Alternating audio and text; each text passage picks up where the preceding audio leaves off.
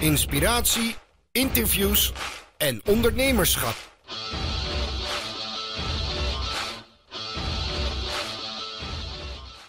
Hey, uh, allereerst uh, welkom Tony. Um, ja, dankjewel. De, en de, de, ik ga nu hetzelfde zeggen als vanmorgen tegen Albert. Voor de paar mensen die luisteren, die jou nog niet kennen. Uh, hij vatte dat op als in de luister, maar een paar mensen. Dat was een, hele mooie, een heel mooi ja. moment. Kun je even in het kort vertellen wie je bent? En ja, we gaan langs al je activiteiten lopen, maar even wie is Tony? En voor de paar mensen die mij niet kennen, ik denk dat daar nog best wel veel mensen voor uh, van zijn. Maar uh, als je iets met online marketing doet, dan, uh, dan kom je denk ik mij en mijn website af en toe wel tegen. Ja. Maar nou ja, ik ben Tony Loorbach, eigenaar van de IMU, de Internet Marketing Unie. En vandaar leer ik ondernemers online marketing, dus met blogs, video's, cursussen, webinars, trainingen, de hele mikmarkt bij elkaar. En uh, daar hebben we ook een hele grote community met, uh, met online ondernemers die we met elkaar verbinden. Dus dat is echt een, een hotspot op het gebied van uh, online marketing. Ja. En daarnaast eigenaar van, van vijf andere bedrijven. De meeste daarvan zitten ook in, in online marketing. Dat zijn ja, softwarebedrijven waar we onze eigen website software, community software en dat soort dingen verkopen.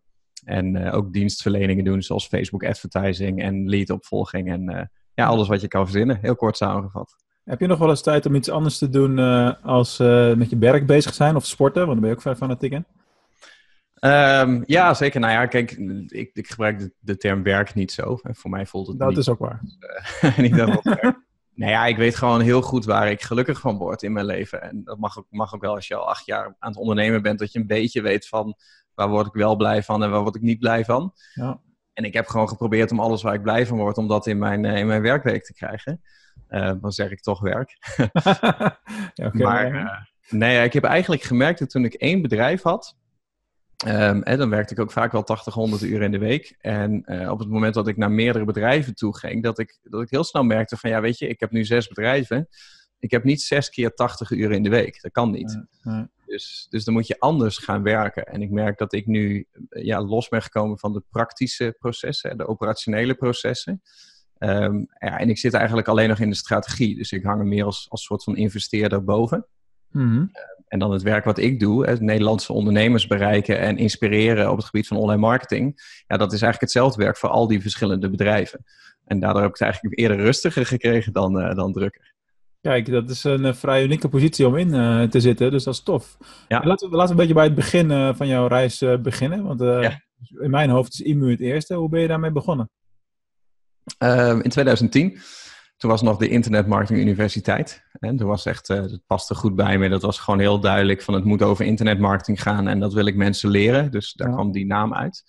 Um, en uh, ja, toen was het voor mij enerzijds de, de, de kenniskant, wat heel logisch was om mensen te leren. Maar ik merkte eigenlijk wel in 2010 toen was um, zelfs WordPress bijvoorbeeld, een systeem waarmee je makkelijk een website maakt, dat, dat was toen zelfs nog opkomend. Hè. Dus de meeste ondernemers in Nederland um, hadden gewoon moeite met de techniek. Dus als ik een, een training gaf en ik zei, nou, hè, je moet je website optimaliseren om beter te scoren in Google, dan gaf ik daar praktische tips voor. Bijvoorbeeld, uh, nou, je moet werken met een uh, schone code. Of je moet zo zorgen dat je met interne links werkt, zoals Wikipedia dat ook doet. En dat soort technieken. Ja, en dan kreeg ik stevast de vraag van ondernemers. Zei ja, leuk, maar hoe doe ik dat dan? Um, dus toen ben ik mijn eigen website software op de markt gaan brengen. En dat was toen gewoon WordPress met, met een eigen functionaliteit, eigen thema en dat soort dingen. Um, ja, en nu acht jaar later is, is dat uitgegroeid tot Phoenix. En dat is gewoon een, een website systeem wat we helemaal zelf hebben ontwikkeld. Wat um, ja, eigenlijk precies inspeelt op de behoeften van een, uh, een online ondernemer. Hè? Alles wat je moet doen om, uh, om goed te scoren, maar ook om bezoekers om te zetten naar klanten. Dus ja, zo is het uh, door de jaren heen een beetje uit de hand gelopen hobby uh, geworden. ja, dat, is zacht uitgedrukt nog. Maar uh, de ja. online ondernemer, denk je dan vooral aan de dienstverleners en de, de ZZP'ers of ook andere type bedrijven die Phoenix zouden kunnen gebruiken? Um, nou, in, in het begin waren het met name de, de zelfstandigen, hè, dus de kenniswerkers. En dat is ook wel wat, wat je natuurlijk veel geleerd wordt. Hè, als jij gaat ondernemen van, nou, hè, maak een digitaal product. Dus schrijf een e-book, uh, maak een videoprogramma en ga gewoon lekker uh, vrijheid, blijheid als digital nomad. Uh, je blogje starten, mensen bereiken via social media, mensen inspireren, mensen aan je binden. Ja. Ehm, en zet die mensen dan om tot klant door een digitaal product te verkopen. Hè? Zodat jij niet de voorraad hebt en niet de, de, de, de logistiek en, en alle romslomp eromheen. Dan heb je een hele clean business. En uh, ik sprak met name in 2010 met name die groep ondernemers aan. En nog steeds dat een heel groot stuk van onze klanten. Maar ik merk nu omdat IMU is, is wel echt, denk ik, het grootste online marketingplatform geworden in Nederland. Dat we ook heel veel MKB aanspreken, grotere bedrijven. En de website software die wij nu hebben, um, en ook de community software. En we zijn deze week met Plug and Pay uh, uh, live gegaan. Dat is onze, onze betaalsoftware, onze betaalpagina's. Ja, dat, dat we daar wel een veel breder publiek hebben dan alleen maar die zelfstandigen. Ja, dus het gaat veel, uh, het gaat veel breder als waar je mee begonnen bent, om het zo maar te zeggen. Ja, klopt. Um, je hebt best wel veel verschillende activiteiten. Nou, een aantal daarvan kunnen we nog wel, uh, wel uitlichten. maar als je nou van al die activiteiten kijkt naar waar jouw hart het snelst van gaat kloppen, wel, welke is dat dan? Um, dat is altijd een lastige gewetensvraag, zoiets natuurlijk. Dat is een gewetensvraag, ja. Nou, vakinhoudelijk, als het gaat over psychologie, dat, dat, daar, dat is gewoon een vak waar ik verliefd op ben. Dat vind ik fantastisch. Ik vind gedragspsychologie, wat, wat mensen drijft, wat, wat ze doen en waarom ze doen wat ze doen, dat vind ik geniaal. Um, en dat vind ik het leukst om mee bezig te zijn. Hè. Ik sta uh, meer bekend als SEO-specialist, want daar heb ik een boek over geschreven. Ja. Uh, en dat was een bestseller. Dus mensen denken, hè, dat is die SEO-jongen. Maar stiekem vind ik SEO niet zo heel erg leuk meer. Uh, eigenlijk al een paar jaar niet. Dus ik heb het daar eigenlijk liever... Je hebt dat boek vorig jaar uitgegeven. Ja, klopt. Ja. maar ja, was, zit wel zelf geschreven. Dat is nog wel een interessante natuurlijk. Wat zeg je? Heb je die zelf, zelf over uitbesteed? Nee, ik heb hem zelf geschreven. Alleen ik heb, ik heb uh, in 2010 al een boekje geschreven, uh, Winnen in Google. Mm. Uh, en, en toen was SEO wel echt mijn passie. En, en, en, en dat heb ik door de jaren heen heb ik dat steeds verbeterd. En op een gegeven moment kwam er een uitgever die zei: We willen dat, dat e-book van jou alsnog graag uitgeven, maar dan iets omgeschreven, hè, meer met praktische WordPress-technieken erin. En dan willen we dat echt aan een meer als een, een computerlesboek uitgeven. En daar heb ik dat toen voor geschreven. Maar uiteindelijk ja, liep dat ook weer een beetje uit de hand. Wat ik heel erg leuk te vinden. En toen ben ik het toch ook zelf gaan promoten. En, uh, en toen werd het een bestseller. En dat vind ik enerzijds heel gaaf. Ja. Maar als je echt een gewetensvraag stelt, mijn echte passie ligt veel meer bij conversie, gedragspsychologie. Van hè, hoe zet je een bezoeker nou om in een lead en om, mm-hmm. om in een klant. Um, dat is het, het, het vak inhoudelijke. En als je zegt, ja, wat vind je nou het leukste om te doen? ja, dat is toch gewoon bouwen, weet je. Dat is uh, bedrijven bouwen en dingen zien groeien. Met name de bedrijfscultuur hier op de werkvloer en, en hoe die bedrijven allemaal groeien. Daar word ik heel erg gelukkig van. En dat kan ik echt 24 uur per dag doen. Ja, was vroeger ook vast gek op Lego. Op Lego, ja. ja lekker, lekkere dingen bouwen. Nou, het is wel grappig, want ik heb uh, toevallig deze week had ik een andere, andere interview in een andere podcast. Niet om overal precies hetzelfde verhaal te vertellen, maar... ja, dat, dat, dat, ga je krijgen. Er zijn zoveel podcasts inmiddels. Nou, daar, daar werd ook die vraag gesteld van, hè, daar ging het ook over Lego. En hoe jij vroeger als kind met jouw speelgoed speelde, dat zegt heel veel over hoe jij bent. Hè? En, mm. en hoe je ook blijft je hele Ja. leven. En Ja. Wij waren vroeger eh, met zes kinderen thuis eh, en twee ouders. Dus acht loorbachjes in een, eh, in een huisje in Oost-Groningen in Muntendam. Ja, en wij hadden alle zes de kinderen hadden onze eigen soort Lego. Hè? Dus dan krijg je een hele grote berg Lego. En wat bij ons dan altijd het ritueel was, was dan, dan storten we altijd al die Lego uit op de keukentafel op een heel groot kleed. En in plaats van dat we dan gewoon uh, het wilde weg gingen bouwen, begonnen wij altijd met sorteren. Hè? Dus we gaan allemaal mooie Ja, sorteerbakjes en uh, op kleur en op soort en op grootte. En uh, dat vonden we fantastisch, daar waren we met de hele familie mee bezig. Ja. Want als je dat dan doet, als je het helemaal gesorteerd hebt, ja, dan kun je daarna kun je heel snel bouwen. Hè? Dus het is eigenlijk het voorbereiden op het bouwen, het, het faciliteren van het bouwen. Ja. En zodra we dan daadwerkelijk konden gaan bouwen, dan hadden we heel vaak zoiets van, nou, we kunnen ook gewoon dekseltjes erop, stofdicht, lekker in de kast. ja, precies. en dan is het klaar. Dus dat was eigenlijk onze lol. En dat zit er bij mij nog steeds. Dat is misschien heel raar, het klinkt heel autistisch zo. Um, maar dat is nog steeds mijn rol in de bedrijven. Hè? Dus zorgen voor resources, zorgen dat er genoeg blokken zijn uh, voor iedereen om mee te bouwen. Uh, en met name het faciliteren van, van iedereen hun groei. Hè? Ik hoef er uiteindelijk niet zelf mee te spelen. Dat mogen de, de mensen hier op kantoor wel doen. Maar ik vind het fijn dat ik ze daarin kan, uh, kan faciliteren. Ja, precies. Nou, sowieso, ik weet niet waarom dat is, maar autisme heeft op de een of andere manier een, een soort van uh, negatieve lading. Ik heb, ja, volgens mij is iedereen het wel een beetje. En, is het vooral een positief ding. Ja, als je dat niet hebt, dan hoor je er niet meer bij tegenwoordig. nou ja, goed. Dat nee, ik vind, ik, vind, ik vind wel, en ik maak mezelf er ook schuldig aan met zo'n opmerking. Als ik zeg autistisch, dan weet je natuurlijk, als jij echt autisme hebt, dan is dat, dan is dan heel iets anders dan al die grappen die wij maken van, oh, ik zit zo autistisch um, in, mijn, uh, in mijn eigen hokje en ik kan er niet tegen als uh, het boek in de kast scheef staat. En, nou, en dat als, je dat, als je dat hebt, heb ik één tip voor je. Neem geen kinderen, want dan moet je dat helemaal loslaten. uh, gaat, gaat goed tot nu toe dan.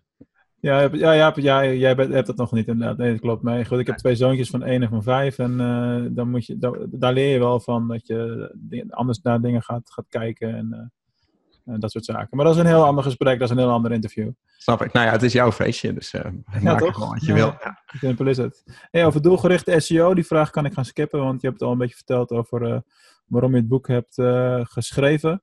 Mm -hmm. Um, ik kreeg hier ook geen commissie voor, maar ik moet het wel even gezegd hebben. Ik vind het echt het meest praktische SEO-boek wat ik tot nu toe heb gezien in de markt in Nederland in de afgelopen jaren. En ik heb ze bijna allemaal wel gelezen. Sterker nog, ik doseer eruit. Dus uh, Leuk. Uh, een stuk of dertig leerlingen lopen ermee rond, uh, omdat ik het gebruik in, in Arnhem, waar ik de e-commerce opleiding verzorg. En het is gewoon lekker praktisch. En dat is waar mensen behoefte aan, aan hebben. Mhm. en, uh, uh, het enige wat je hebt, maar dat zal je ongetwijfeld kunnen beamen, is uh, hoe heb je ervoor geprobeerd te zorgen? Want ik denk dat je erover na hebt gedacht om de actualiteit een beetje te waarborgen. Want veel van dit soort boeken zijn natuurlijk binnen een jaar zo achterhaald dat je ze bijna niet meer kan verkopen. Ik heb hetzelfde meegemaakt met handboek SCA. Dat kon je mhm. eigenlijk een jaar later, kun je, geef ik al een negatief koopadvies omdat het te veel veranderd is. Ah ja, ja. Nou, ja, met, met, met uh, SEA, met AdWords, uh, of tegenwoordig heet Google Ads. Daar ga je al. Daar ga je al. uh, snap ik dat wel. Kijk, als je echt met screenshots werkt en praktische stappen, hoe een systeem werkt, dat is natuurlijk lastiger. Alleen kijk, um, er wordt altijd zoveel gezegd over zoekmachine-optimalisatie, van het is constant in beweging, of de, de volgende maand werkt het allemaal al niet meer wij krijgen ook zoveel reacties van mensen op onze advertenties die dan zeggen SEO is dood. compleet random uitspraak, want natuurlijk is het niet dood. Weet je, je zit toch, je zit toch elke dag te googlen. Het is heel raar dat het, dat het ineens niet meer zou werken. Um, of al, alle goede plekken zijn al vergeven. En je hoeft helemaal geen verstand van SEO te hebben om te weten dat dat natuurlijk onzin is. Want mhm. Um, mensen googelen elke dag. Uh, eh, 20% van alle zoekopdrachten die per jaar worden ingevoerd in Google zijn 100% nieuw. Dus die zijn nog nooit eerder ingevoerd. En posities schuiven ook steeds. Ja. Uh, alleen um, hoe Google het ooit bedacht heeft in 1998 van wat hun filosofie is om te bepalen welke website er op de eerste plek zou moeten staan. Die filosofie is nog steeds exact dezelfde als nu in 2019. Um, omdat zij gewoon kijken naar een aantal kernfactoren. Hè? En zij hebben gewoon de filosofie van wij moeten het meest waardevolle resultaat voor een zoeker moet op de eerste plek staan. Want als dat zo is, dan blijven mensen Google gebruiken. Ja, ja, en op het moment dat het niet zo is, gaan we naar de concurrent. Alleen wat er verandert, is dat Google door de jaren heen steeds beter wordt in het bepalen wie de meest waardevolle is. Dus ja, als jij je focust op uh, de trucjes die Google zouden manipuleren, ja, dan kan je zeggen, uh, om de paar maanden moet ik mijn strategie aanpassen. ja, precies. Ja, maar als jij erin gaat met het idee van ik wil de meest relevante zijn en ik wil de meest populaire zijn en ik wil de meest waardevolle zijn, um, ja, dan, dan hoef je jouw strategie niet aan te passen. Dus ik heb ook niet het idee dat ik het boek Doelgerichte SEO, dat ik dat, dat ik dat aan hoef te gaan passen. Die, die strategie is wel gewoon tijdloos. Ja, kijk, en dan sla je natuurlijk de spijker op zijn kop. Dan heeft een boek een langere uh, houdbaarheidsdatum. Misschien is het ook wel even mooi om uh, vanuit jou om die case uh, te horen over de overname van MarketingMed en alle content die daar mm-hmm. mee gemoeid was. Hoe dat gegaan is of hoe je dat aangepakt hebt. ik kwam er op een gegeven moment ook ineens achter dat ik blijkbaar dan auteur was op IMU. ja, daar, wist ik, daar wist ik niks van, maar het, het was zo. Ja, dat, omdat we inderdaad een site over hebben gekocht waar jij auteur was, ben je nu ineens auteur bij ons. Ja, ja precies. Heb je een mooie promotie gekregen. Ja, zo gaat dat, hè? Nou ja, kijk, hoe dat in zijn werk gaat is... Um, uh, kijk, ik ben begonnen in 2010 met, met uh, meer bezoekers naar mijn website krijgen door te bloggen. Uh, maar toen was ik gewoon alleen. Hè? Dus zat ik aan de keukentafel en toen schreef ik elke ochtend schreef ik een blog. Een um, klein blogje. En dat, dat werkte voor mij heel goed. Maar door de jaren heen veranderen je interesses, je activiteiten veranderen. Dus ik merkte al van, ik blog zelf veel minder. Ik vind het minder leuk. Ik ga eerder voor de video, ik ga eerder voor de live-uitzending, uh, ga eerder voor social media. Dus um, daardoor blijft die blogstrategie een beetje achter. Hmm. En ik had een tijd geleden ook zoiets van, nou, ik vind eigenlijk dat mijn, mijn SEO wat verslechtert, hè, of dat, het, dat we eigenlijk groter zouden moeten zijn. Um, en ik ga dan nadenken over waar moet dat naartoe. Dus ik dacht, ik wil eigenlijk over een, uh, over een paar maanden wil ik eigenlijk mijn uh, blogtraffic, hè, dus mijn gratis Ja. bezoek uit Google, verdubbeld hebben. Ehm, en dan ga ik daar strategieën bij verzinnen. En denk, Ja, nou, dat kan bijvoorbeeld door elke dag zelf te gaan bloggen. Denk, kom ik er dan? Nee, dan kom ik er dan. Dan kom ik er niet, was mijn conclusie. En ten tweede, eh, kleine kans dat ik het ga doen. Nou, vervolgens Ja, ga ik precies. kijken van, eh, zou iemand anders dat dan kunnen doen? Hè? Dan ga ik kijken naar mijn team. Denk, ja, die zouden ook kunnen bloggen. Al dan niet mij kunnen interviewen en daarover kunnen bloggen. Maar ik denk dat is ook niet voldoende. En eh, zij hebben ook andere taken, dus dat gaat ook te veel afleiden. Mhm. Dus toen heb ik gezegd, nou, stap drie. Ik ga het blog openen voor gastbloggers. Hè? Dus ik heb gewoon een oproep op LinkedIn geplaatst. Wie zou er willen bloggen op de IMU? Hè, krijg je een mooi profiel, krijg je autoriteit, krijg je een backlink. Nou, daar kwam al heel veel eh, eh, animo op af. Ja. Ehm, maar ging me ook niet, niet snel genoeg. Ehm, en dan komt er iets, en dat noem ik eh, ja, meer, meer de kunst van het laterale denken. Hè, dat je een doel hebt van nou aan het einde van het jaar moet ik verdubbeld zijn. En in eerste instantie denk ik dat kan niet. Mhm. Maar dan denk ik van, maar stel nou dat het wel zou kunnen. Ja, hè? Dus. Stel nou dat het wel gelukt zou zijn. Eh, dan wordt het bijna een sprookje. Stel nou dat het gelukt is, hoe zou ik dat dan in godsnaam aangepakt hebben? Ja, ja, ja, ja. En dan kom je al heel snel op van, nou dan zou ik eigenlijk zelfs een complete website overgekocht moeten hebben die ik heb toegevoegd aan mijn website. Dan denk je, nou dat kan eigenlijk wel. Dus dan ga je zoeken naar websites in jouw markt die, Ja. die relevant zouden zijn eh, om over te kopen. En, eh, en zo kwam ik toen bij MarketingMed, eh, van ik zag van nou, hè, er is minder activiteit. Ze verkopen niet hun eigen producten. Mhm. Ehm, het is niet persoonsgebonden. Het is een website die heel goed overgenomen zou kunnen worden. Die heb ik toen overgekocht en geïmporteerd in de IMU. En toen gingen we ineens van, eh, van eh, met 700 blogs omhoog. En er komen ineens 700 blogs bij. eh, waardoor het wel ineens heel nuttig wordt eh, of heel aantrekkelijk om je, om je website traffic te verdubbelen. ja, dan wordt het ineens haalbaar. Maar heb je dat ook echt letterlijk eh, in één keer gepubliceerd? Of is het gefaseerd geweest? Nee, ik heb het, eh, deze keer heb ik het zelf handmatig gedaan. Omdat dit, dit is iets wat niet zo heel veel voorkomt. En ik Mhm. wilde mijn team er niet al te veel mee lastigvallen. Dus ik ben gewoon zelf de blogs gaan importeren. Oké. Eh, eerst per auteur en daarna gewoon eh, per, eh, per onderwerp. Steeds met iets van een stuk of 30, 40 blogs tegelijk. Ehm, Ja. Dus importeren en vervolgens eh, de oude URL een redirect gegeven naar eh, de nieuwe URL. Ja, ja, ja. En eh, zeg maar, zodra. Ja. ja, zodra het over was op MarketingMed verwijderd en op IMU aangezet. Dus zo beetje bij beetje is die site MarketingMed helemaal uitgekleed. Totdat daar niks meer over was en toen heb ik de hele domeinnaam doorverwezen.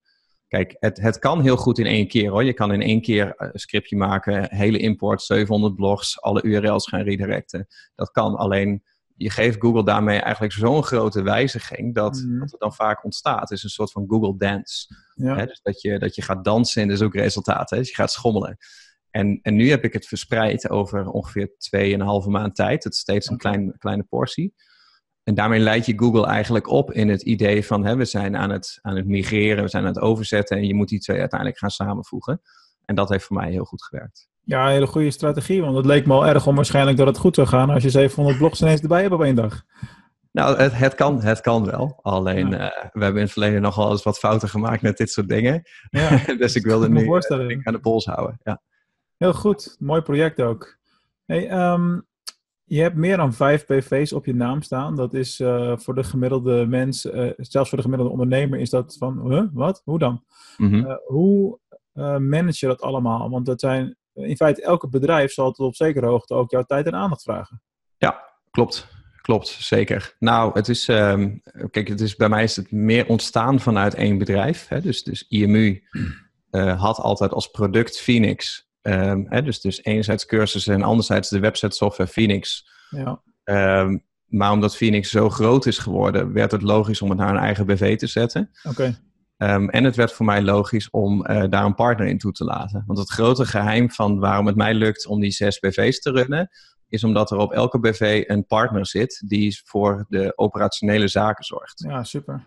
En ehm, het, het heeft mij zoveel opgeleverd om, om, uh, om met, met aandelen te werken en met goede partners, hè, met goede rechterhanden. Omdat je er dan niet meer helemaal alleen voor staat. Mm.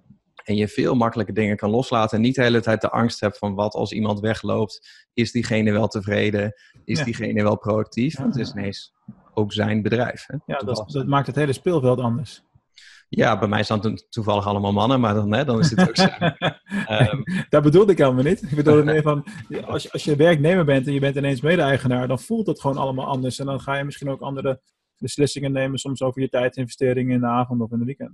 Klopt, dus bij mij is het, weet je, in IMU heb ik de partner eh, Martijn. Eh, Martijn begon ooit als klant, werd toen klantenservice medewerker, toen werd hij eh, manager, toen werd hij Mr. IMU en toen werd hij mede-eigenaar. Ja, dus dat is ook dat een mooi verhaal van klant naar eigenaar. Ja, dat is eigenlijk, dat, dat, is- dat is echt eigen kweek, Ja. om het zo maar te noemen. Dat bedoel ik niet Ja. oneerbiedig of zo. Ehm, maar ik had op een gegeven moment een keer een gesprek met mijn broer. eh, eh, die heeft zijn eigen boekhoudkantoor. En ik zei van, ja, weet je, uiteindelijk, ik, ik wil heel graag dat wat we met z'n allen bouwen, ik wil dat heel graag wel delen met de mensen die loyaal zijn, die ook gewoon jarenlang daar energie in pompen. En ik wil met hun wel ergens naartoe groeien. Maar Ja. als je alleen maar één bedrijf hebt, je gaat niet op een gegeven moment zes of zeven partners toelaten, want daar heb je gewoon te weinig aandelen voor. Ja, ja, precies. En toen zei hij heel treffend van, hij zei als je te weinig aandelen hebt, dan moet je gewoon meer aandelen creëren. Hè? Dus dan is het logischer om met meerdere bedrijven te werken. Dus hè, haal je Phoenix uit de IMU, dan kan je de programmeurs die Phoenix hebben gebouwd, die kan je laten partneren in de Phoenix PV. Maar niet in de hele IMU, want dat is niet relevant. Hè? En Ja. zo hebben we bijvoorbeeld ook Huddle, onze community software. Ja, dat is door Alex is dat gebouwd voor, de, voor, voor ons, voor eigen gebruik. En toen heb ik met Alex uiteindelijk daar een nieuw bedrijf in gestart Ja, cool. waar hij dan weer mede-eigenaar van is. En zo werkt het eigenlijk met al die participaties. Dat is ook met eh, bijvoorbeeld met Chris, hè, die werkte hier eerst op de sales. En op een gegeven moment eh, had hij zoiets van, nou, ik wil eigenlijk wel eh, Facebook advertising onder de knie gaan krijgen. Hè, toen hij hier op de loonlijst stond. Nou, moet je doen. Nou, daar werd hij heel goed in. Eh, en toen hij er heel goed in was en dat gewoon voor ons draaide, toen ja, zat hij met mij op gesprek. Toen zei hij van, ja, ik kan dat eigenlijk ook wel vanuit een andere plek doen. Hè? Ik hoef niet op kantoor te zitten om jouw Facebook-ads te draaien. Ik zei, nou, dat klopt. Wat is je verzoek? Toen zei hij, ja, ik wil eigenlijk wel op Bali gaan wonen, maar eh, wel gewoon graag op de loonlijst blijven en dit deel blijven doen. En eh, ik vond dat heel ongemakkelijk. Oh ja. Maar ik had zoiets van, ja, weet je, ik kom uit Oost-Groningen. Je moet mij niet vragen of ik een, eh, iemand aan de andere kant van de wereld op de loonlijst kan. Veel te nuchter. Ver van mijn bedshow. Maar ik denk, ja, dat, ik ben ook wel benieuwd of het werkt. Dus dat hebben we toen gedaan. En toen heb ik hem daar opgezocht. eh, werkbezoek. En nou, toen hadden we zoiets, ja, weet je, je, je, hebt, je hebt tijd zat om dit ook voor anderen te gaan doen. Dus hè, als je het nou ook voor IMU blijft doen, maar we starten samen een nieuw bedrijf, dan is IMU je eerste klant. En dan kan je dit ook voor andere bedrijven gaan doen. Ja. En, en zo zijn eigenlijk door de jaren heen die, die partnerships gegroeid. Eh, en lijkt het een, een, een heel groot eh, monstervehikel van zes bedrijven. Maar het hangt natuurlijk onder dezelfde paraplu. Ja. En overal zit iemand die de regie neemt. Zodat ik eigenlijk, ik hoef eigenlijk alleen maar voor de marketing te zorgen. En, en daarna eigenlijk niks meer. Mhm. Goed, dat maakt het ook wel dat je die vleugels steeds eh, verder kan, eh, kan blijven uitslaan natuurlijk. Ja, klopt. Nou ja, dat, eh, natuurlijk, ja, er zijn ook wel momenten dat je ineens merkt van nou, ik heb zes bedrijven met zes verschillende partners. En op sommige momenten gaat het met z'n allemaal helemaal goed.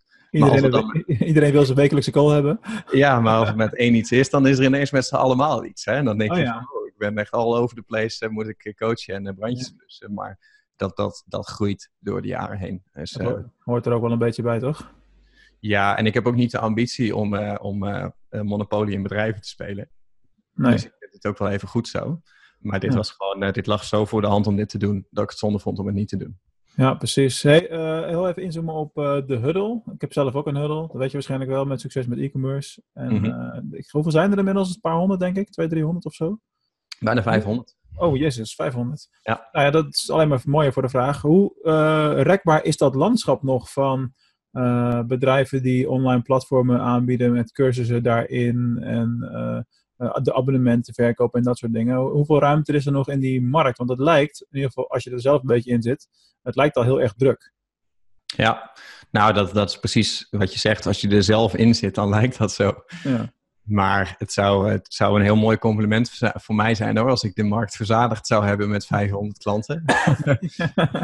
Maar dat is natuurlijk niet zo. Weet je, kijk, ehm, eh, een huddle is natuurlijk een hele specifieke oplossing. Hè? En ehm, we leven enerzijds in een informatietijdperk, omdat er zoveel informatie voorhanden is. Ja.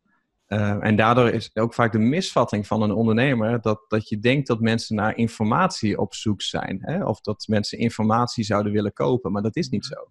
Hè? Mensen zoeken een toegevoegde waarde op informatie. Ja. Dus um, als jij bijvoorbeeld uh, fitter wil worden, dan ga je niet naar Google toe om allemaal fitnessoefeningen te leren. En, en allemaal te gaan lezen hoe het menselijk lichaam werkt, zodat je elke spier uit je hoofd kent en dat je zelf een personal trainer wordt of een Mhm. expert. Je zoekt een personal trainer die de ervaring heeft en die je een bepaalde succesgarantie kan bieden. Hè? Dat is de toegevoegde waarde op informatie. En bij communities werkt het ook zo dat als een ondernemer bij mij komt en zegt van nou, hè, ik wil ehm, bijvoorbeeld zoekmachine optimalisatie leren, dan kan ik wel de kennis geven om een SEO-expert te worden. Maar dat is meestal te, te veel. Hè? Dat, is, Ja. dat heeft een te lage succesgarantie. Maar als ik zeg van, hey, word nou lid van mijn community. ehm, dan eh, ga je enerzijds mee zeg maar, in wat ik je leer. Hè? Of, of eh, ik en Martijn dan. Ehm, en anderzijds heb je al die ondernemers die ook op dit moment ook met SEO bezig zijn. Hè? Dus daar kan je van leren. En dat geeft jou een stukje, stukje troost. Hè? Dat, dat je er niet alleen voor staat. Ehm het geeft je een stukje inspiratie, successen van anderen. Eh, maar het geeft je ook erkenning. Eh, en dat zijn emoties die een toegevoegde waarde op informatie zijn. En ehm, ook al zijn er naast mij nog tien anderen die dat ook doen, en Mhm. mensen kopen uiteindelijk vaak gewoon de persoon of de vibe of de emotie. Dus daar ben je niet zo heel snel verzadigd. Hè? Als we zouden zeggen van nou, we hebben nu al één iemand die leert je gitaar spelen en één iemand die leert je piano spelen. Dus daar kan niet meer bij. Nee, inderdaad. Dat is natuurlijk niet zo. Nee, ja, en dat is ook nou goed. Je kunt ook beargumenteren dat wat ik met succes met e-commerce doe, inhoudelijk best veel lijkt op wat je in IMU eh, zelf hebt. Alleen Ja. specificeer ik mijn voorbeelden dan allemaal op webwinkels. spe- alleen omdat dat mijn klantengroep en mijn doelgroep is. En, Ja, eh, klopt. heb je allerlei nuances die je natuurlijk kunt, eh, kunt maken. En ieder zijn eigen eh Ja. specialisme. Maar hoeveel van die, van die 500 zijn, zijn nou echt succesvol? In de zin dat, want dat is de uitdaging die je veel tegenkomt waarschijnlijk daarin in de huddle überhaupt. Een community bouwen, mensen lid laten worden is één ding. Dat is nog een relatief makkelijk proces. Ja. Maar ja, hou het maar eens levend allemaal. Ja, klopt. Ja, nou ja, dat, het- het- enerzijds ligt het eraan wat je, wat je doel is. Hè? Want sommige mensen gebruiken Huddle puur en alleen voor, eh, voor hun e-learning. Dus die hebben geen community en geen eh, levendigheid. Die hebben alleen maar die cursussen. Oké. Ehm, andere mensen die gebruiken het eh, op een gratis manier. Hè? Dus die hebben dan alleen de community als forum waar Ja, ja, ja. vragen worden gesteld. Maar daar betalen mensen dan bijvoorbeeld weer niet voor. Dan is het een marketingmiddel. Dus dat maakt het ietsje lastiger om te bepalen van hoeveel procent is succesvol.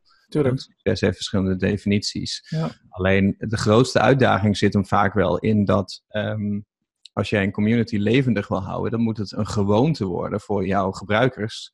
eh, om niet alleen in te loggen, maar om Ja. ook deel te nemen aan de conversatie. Juist. En je kan enerzijds heel veel oplossen met, met techniek. Hè? Dus wij zorgen voor eh, onboarding. Hè? Dus er zijn bijvoorbeeld, eh, vorige week werden daar weer nieuwe updates uitgerold.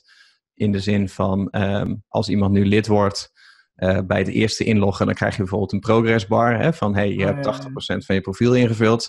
Maak die laatste 20% ook even af. Dat is dan een soort van micro-actie die je doet. En als je dat dan doet, dan krijg je daar meteen een eerste trophy voor. Hè? Dus dan Ja, ja. een trophy room. Typische Amerikaanse Ja. systematiek. Gamification is Ik dat. ben, er, ik ben er ook gek op, daar niet van. Maar Ja, maar dat hebben we. En zo werk je bijvoorbeeld hè, met, met, met rode bolletjes en, en e-mail-notificaties. Maar hè, we zijn nu bijvoorbeeld ook een bot aan het bouwen. En die bot die houdt in de gaten dat als er iemand nieuw is, dan wordt die even aangestuurd van: hey, stel je even voor op het forum. oh, ja. Is iemand jarig, dan gaat die bot op die dag een topic openen. Die zegt: Hey, van harte gefeliciteerd, Mark, met jouw eh, eh, zoveelste verjaardag. Ja, ja. En dan gaan, kunnen andere mensen daarop reageren. Zo kan een, een bot ook heel veel eh, interactie voor jou opstarten, waar vervolgens de daadwerkelijke mensen het weer overnemen. Dus je kan met techniek heel veel doen. Alleen eh, er zijn helaas heel veel ondernemers die gewoon vaak toch een beetje denken dat, dat het allemaal vanzelf gaat. Hè? En eh, ehm, op het moment dat je zegt van nou start een lidmaatschap en je wordt financieel vrij, dan denken heel veel mensen, van, zet ik een forum online en dan word ik financieel vrij. Ja, nee, dat, Dat is natuurlijk niet, je moet er wel wat voor Eh, doen. zo, zo werkt het niet. Dat heb ik zelf ook ervaren. Ik heb, ik heb mijn, de mijne een jaar geleden gelanceerd op de webwinkel vakdagen. Nou, die zijn volgende week weer, dus het is precies Mhm. een jaar terug. En Ja. ja. de ledeninstroom in eerste instantie gratis. Dus de eerste 100 waren gratis. Daarna de betaalde versie gelanceerd. En je merkt wel dat tot en met het punt van voorstellen ehm, kom- komen mensen wel. En de content wordt ook wel geconsumeerd. Eh, maar daarna sterft het redelijk snel uit qua eh, activiteit op, eh, op de fora. En als er topics, worden weinig topics geopend. Mhm. En dat heeft eh, heel veel ook te maken met eh, hand in eigen boezem. eh, de hoeveelheid aandacht en tijd en liefde die je eraan geeft. Mhm. om dat zelf aan te, aan te zwengen. Omdat je gewoon andere dingen als prioriteit kiest. En, Ja. precies wat je zegt. Ja, als ondernemers denken het gaat vanzelf. Ja, zo is het niet.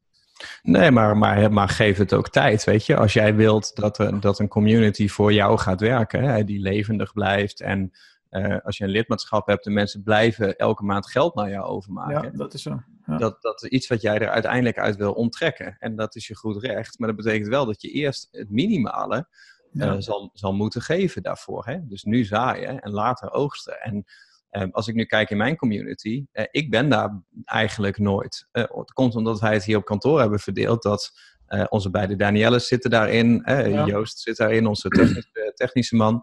En, ehm, en Martijn is daar vaak. En zij hebben samen, in principe weten zij alles wat ik ook weet. Ja. Ik, denk, ik denk wel meer trouwens.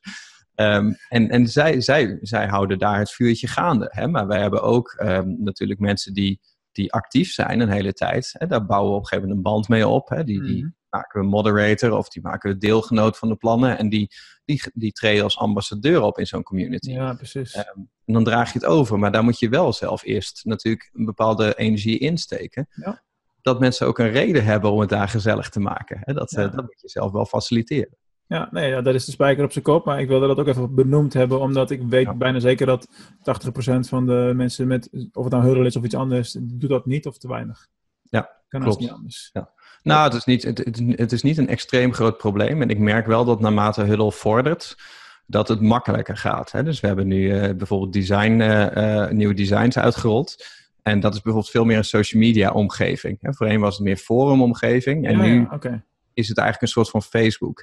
En daar merk je dat je veel minder berichten nodig hebt om eh, eh, te doen overkomen dat het heel druk is. Hè? Of heel gezellig. Oké. Nou, ik zal mijn design maar eens omdraaien dan.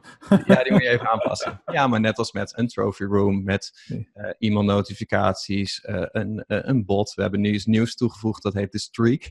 En dat betekent dat als mensen zeg maar meerdere dagen achter elkaar, elke dag Oh, ja. minstens een bericht plaatsen, dan gaan ze omhoog in de streak. Dat heb ik ook aan een van die, ik weet even niet hoe het heet, met zo'n fitness app van, nou, je bent nu eh, 39 dagen achter elkaar ingelogd. Voor middernacht nog in om het, eh, om het eh, Ja. vast te houden. Klopt, ja, want als jij dus één keer niet inlogt, of één Dan ga je keer gewoon weer naar nul. ga je naar nul. Ja, Dat is heel frustrerend. ja dus- hey, laten we eh, doorgaan naar, ik heb nog eh, vier vragen.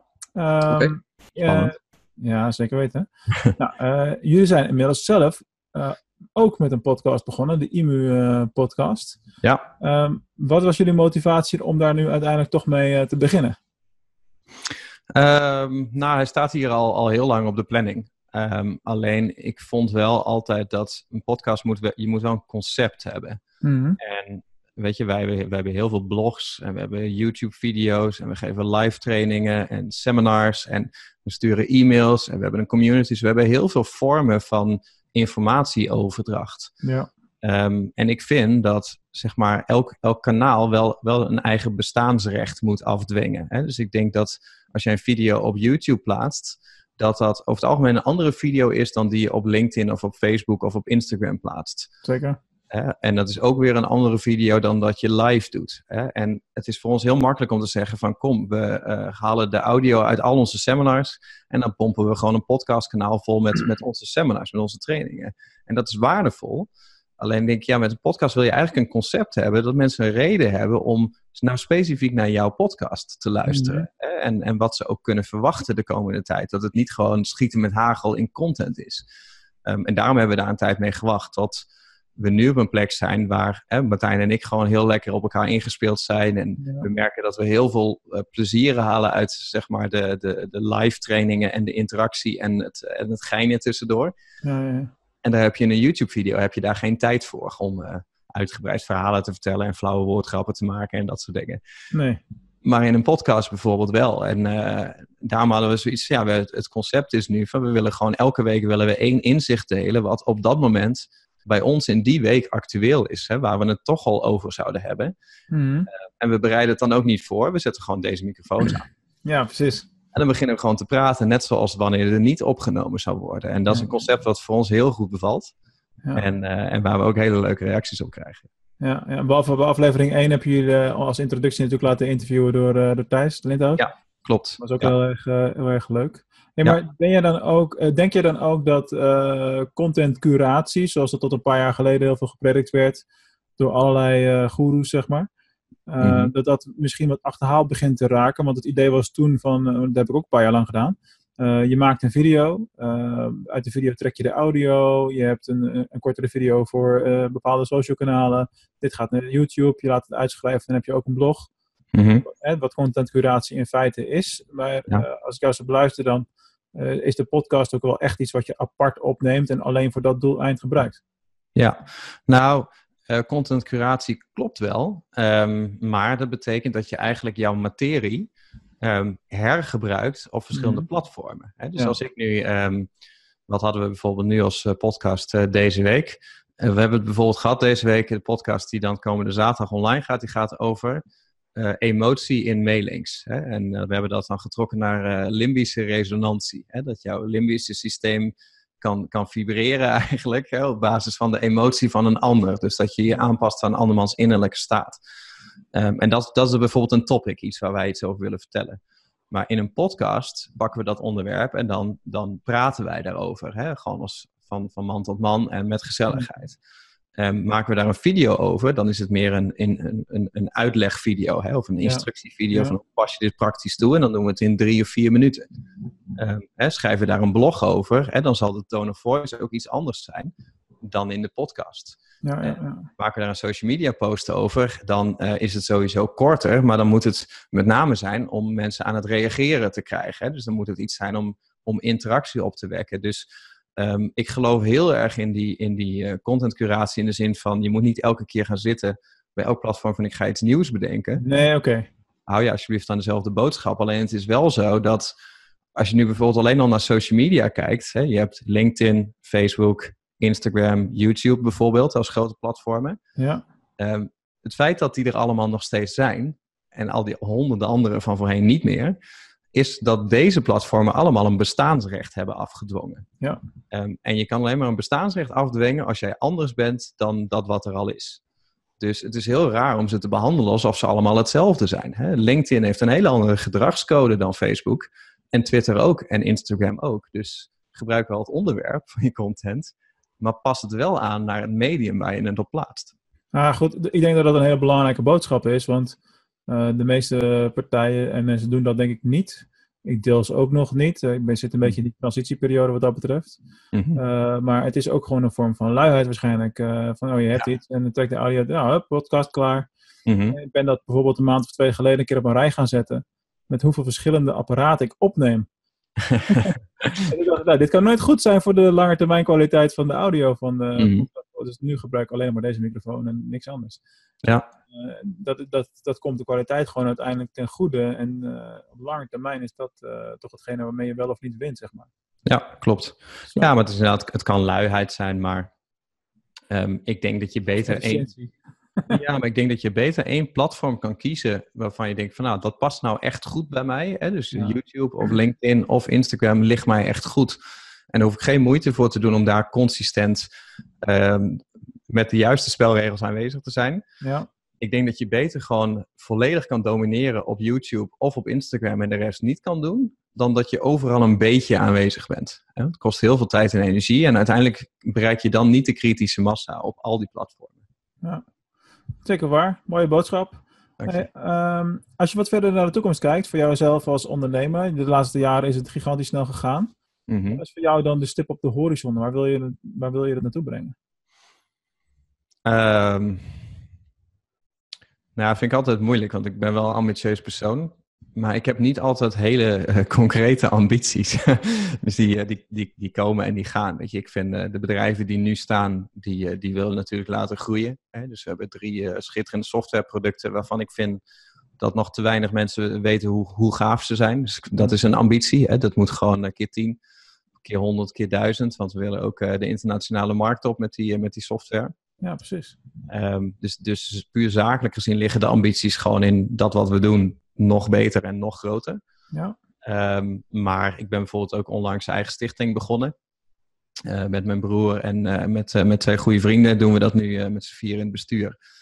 Um, en dat is een stichting dat, dat is echt ondernemers voor ondernemers. Dus daar gaan we ondernemerschap faciliteren in de, in de wat meer kansarme gebieden.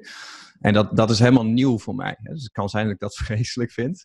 maar het kan ook heel zijn dat dat gewoon iets, iets, iets is waar we de komende 20, 30 jaar aan gaan bouwen. Hè? In plaats van nu structureel of, of af en toe dus een, een, een bedrag naar een lukraak een goed doel over te maken. We hebben nu onze eigen stichting waar we echt ja, een concept voor de komende 30 jaar van maken. En uiteindelijk ook eigen projecten willen doen. En natuurlijk ook in die gebieden zelf het een en ander willen doen. En dat is, um, ik, ik weet nog niet of dat mijn, mijn ding gaat worden. Maar ik merk wel dat het me heel veel energie geeft om daar meer mee te gaan doen. Ja. Net als uh, ik zou uiteindelijk ook een eigen investeringsmaatschappij willen starten. Dat heb ik uh, vijf jaar geleden met mijn broer afgesproken dat dat onze endgame is. Ah ja, en toch is dat met die combinatie? Wat, ja, uh, hij, hij, heeft de financieel-juridische kant en ik heb de marketingkant. Ja. Maar ehm, dat, dat is ook iets voor, voor pas, denk ik, over vijf of tien jaar. En daar werken we wel naartoe. En uh, dat, dat, dat kan schuiven, maar uh, dat is wel een beetje het stipje op de horizon. Ja, ja mooi toch? Ik bedoel, het is ook fijn dat je uh, een positie voor jezelf hebt gecreëerd waarbij je die mogelijkheden hebt om dat allemaal te onderzoeken. Want dat is natuurlijk wel ja. hè, wat het is. Dat is lang niet iedereen gegeven, zeg maar. Nou, dat hoort er ook bij. Hè? Toen wij vijf jaar geleden besloten van we zouden wel een investeringsmaatschappij willen hebben. Op dat moment dachten we natuurlijk dat we alles wisten. Maar als je nu kijkt wat we toen wisten en wat we nu weten, dan denk ik, toen wisten we helemaal niks. Maar, ja, niks. Ja, dat blijft zo. Nou, ik weet inmiddels ook wel dat, dat ik over tien jaar denk dat wat ik toen wist in 2019, hè, dat, dat ik wist nergens van. Hè. Dus, dus Inderdaad. Dat, dus dat groeit wel. En ik denk ook, als je een investeringsmaatschappij wil starten, dan moet je niet alleen vermogend zijn of vermogen kunnen aantrekken. Maar dan moet je wel ook echt wel van de hoed en de rand weten van alle aspecten wat een bedrijf nou succesvol maakt. Ja. Um, want het, het, voor ons is het niet alleen maar een cijferspelletje. Hè. Er komt wat meer bij kijken. Ja, zeker. Zeker, ja. heel mooi. Hey, laten we even gaan pluggen zo op het, uh, op het end. Je woordgrappen gemaakt hebben. Wat is plug and play precies? Plug and play, sorry, niet plug and play. Dat is... Je had mazzel dat ik even een slokje water dronk. Dat je... plug and play, ja. ja. Plug and play is onze, onze nieuwste software. En dat is een, uh, heel simpel gezegd gewoon een betaalpagina. Um, maar dan conversie geoptimaliseerd. Uh, en met een aantal uh, marketing- en upsell triggers daarin. Okay. Want ik merk dat op het moment dat mensen online een product willen verkopen, hè, dat je vaak wel bij een, uh, een payment provider komt, zoals bijvoorbeeld Molly. Ja. Ik vind Molly echt, echt top. Hè. Werken heel graag mee samen, bieden al die betalingsopties. Alleen als je gaat betalen, krijg je natuurlijk alleen maar een betaalkeuzescherm. Mhm. Dus, dus niet een checkout met uh, een titel, een plaatje, een aantal benefits. Um, à la booking.com, hè, een hoop psychologische triggers die jou daadwerkelijk die uh, aankoop laten doen.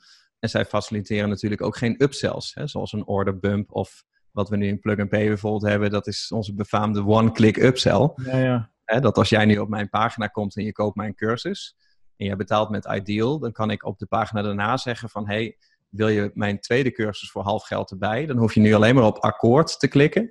En dan gaan wij incasseren van het rekeningnummer waar jij net mee hebt betaald. En dat kan nu ook al met Molly, zeg maar, in Nederland, want dat is natuurlijk lang een ding geweest. Ja, nou ja, kijk, wat we met Molly al een tijd deden, was voor onze lidmaatschappen. Hè? Dus als jij nu lid wordt van de IMU, dan betaal je met Ideal of Credit Card gewoon nu Ja. direct de eerste termijn. En daarmee geef je een mandaat voor af dat wij over een maand van jouw rekening of van jouw creditcard dus mogen incasseren. Uh, maar daar hoef je natuurlijk niet een maand mee te wachten. Je kan het Nee, ook precies. 15 seconden later doen. Dat mandaat, dat, eh, dat staat. Hè? Ja, ook. ja. Ehm, dus dus dat, dat soort dingen willen wij bijvoorbeeld. En er zijn zoveel ondernemers die maar een paar producten hebben, of die echt die funnel willen hebben. Dus die niet een hele webshop nodig hebben. Dus in plaats van dat je dan naar bijvoorbeeld een Shopify of een, eh, of een Lightspeed gaat voor die hele shop, ehm, zit je met Plug and Pay er eigenlijk precies tussenin. Hè? Dat je gewoon je checkouts hebt en hele effectieve, simpele betaalfunnels. Is, dit- ja, ja, ja. Dat- Is, dat- is, is dit ook een oplossing voor eh, de betaalpagina's van eh Huddle bijvoorbeeld? Want die zijn ook niet altijd optimaal. Ja, ja nou, het is ontstaan als Huddle Pay. Oké. Ehm, en de bedoeling was om Huddle Pay uit Ah, te oké. Met templates en dit soort dingetjes. Ja, ja, ja. Uh, maar toen merkten we dat het eigenlijk beter een los product, los bedrijf zou zijn. Dus als jij HudlP nu hebt, dan word je binnenkort automatisch gratis geüpdate. Dus ja, dat vroeg, ik, dat vroeg ik me al af, ja. Dus ik heb HudlP natuurlijk. Ja, nee, je hoeft niet te kopen. Alleen um, omdat je waarschijnlijk abonnementen hebt lopen nu, uh, wil je wel die historische data mee importeren. Hè? Want Ja. dat je kan zien van wat was mijn omzet vorig jaar, wat was mijn retentie, wat was mijn klantwaarde. En dat soort dingen willen wij ook gewoon allemaal goed, goed faciliteren. Ehm, dus daar krijg je nog een berichtje over. Of volgens mij is die er al wel uit, maar dat is echt... Ja, het kan best zijn, maar eh, volle mailbox en zo. Ja, maar dat is daar inderdaad Ja. een, eh, een oplossing voor, ja. ja. Ja, dat is fijn, want eh, ik heb zelf ook die ervaring. Met, want je werkt nu vaak met een landingspagina daarvoor. En op de oude stijl HudlP eh, kon je niet echt wat kwijt verder. Klopt. Dus, dus als je dat in één ding kan combineren, is dat alleen maar, kan alleen maar conversieverhogend werken natuurlijk. Ja, nou, HudlP was echt een oplossing voor al die mensen die een lidmaatschap willen aanbieden en daar gewoon geen tool voor hebben. Hè, die automatisch elke maand een factuur genereert en een Ja. incasso doet. Ja. Eh, en, en gekoppeld is met je ledensite. Dus, dus daar was het op gebouwd en niet zozeer op de, de, de conversie van de checkout. Ja. En dat, met HudlP is dat er natuurlijk bijgekomen. Of eh, met. Plug Pay, sorry. Al die producten. ja. precies. Ja, hoe hou je alle ballen in de lucht? En daarmee komen we op mijn laatste vraag uit, de slotvraag. Mhm. eh, waar ik in elk interview mee eh, eindig. Ehm, Tony, wat zou jij doen met duizend pingpongballen? Een duizend pingpongballen? Ik heb geen idee. Wat zou ik doen met duizend pingpongballen? Ik denk een grapje op kantoor uithalen met iemand. Want eh, ja, ik weet natuurlijk niet hoeveel massa dat is, maar het zou toch wel prachtig Dat zijn. is als- ongeveer eh, twee sporttassen als je die boven elkaar opzet en dan nog twee daarnaast. Ja, dan kan ik er is dus ooit een klant geweest die heeft mij daadwerkelijk een doos met duizend pingpongballen opgestuurd vanwege dit verhaal.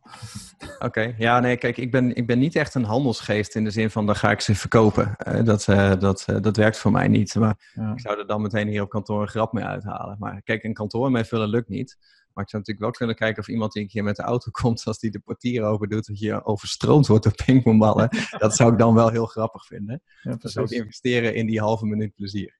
Ja. Het is wel goed dat je zegt van ik ben geen handelsgeest, want daarmee haal je de angel een beetje uit de vraag natuurlijk, omdat die, eh, hij wordt veel in sollicitaties gebruikt, omdat Mhm. het antwoord vaak iets zegt over het psychische profiel van, eh, van mensen. Dus de, de mensen die zeggen ik zou ze op, op de marktplaats zetten of verkopen, dat zijn vaak inderdaad de handelaren. Mensen Ja. die zeggen ik ga ermee knutselen, dat zijn de creatievelingen en eh, dat noem het maar op. Ah ja, Nee, ik heb, dat, ik, heb, ik heb dat helemaal niet. Ik, heb, ehm, ik weet dat heel veel ondernemers ermee worstelen. Van, hè, ik heb veel te veel ideeën en ik, eh, ik zie overal business en overal handel in. En daardoor heb ik geen focus en doe ik niet één ding goed. Hmm. Ik denk dat ik gezegend ben met het feit dat ik niet echt een geboren ondernemer ben. Hè. Ik heb eigenlijk helemaal die ideeën niet. Klinkt heel sneu, maar Nou ja, daarmee haal je jezelf wel heel erg onderuit. nou ja, kijk, ik, ik ben van nature gewoon iemand die het liefst gewoon ehm, eh, één ding uitvoert en constant ietsje beter doet. En dat heb ik Oh met IMU eigenlijk ook gedaan. Hè. IMU is acht jaar lang al. We hebben al acht jaar lang hebben we dezelfde website, we hebben dezelfde filosofie, dezelfde weggever, ehm, hetzelfde opt-in proces, precies hetzelfde product.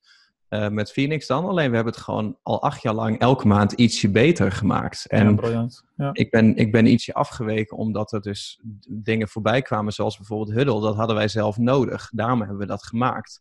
En omdat het er toch al was en er zoveel vraag naar was, zijn we het gaan vermarkten. En dat is met Plug and Pay ook zo. En ergens heb ik zoiets van, hè, pas op dat je niet te breed wordt. Hè? Want als Ja. ik al mijn energie en zeker al mijn ontwikkelaars op één project had gedaan, zou dat veel effectiever voor ons zijn.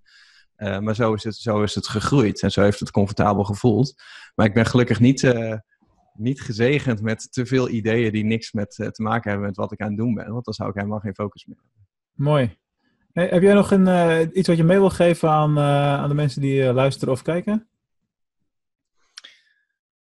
Ja, ik vind dat altijd een hele moeilijke vraag.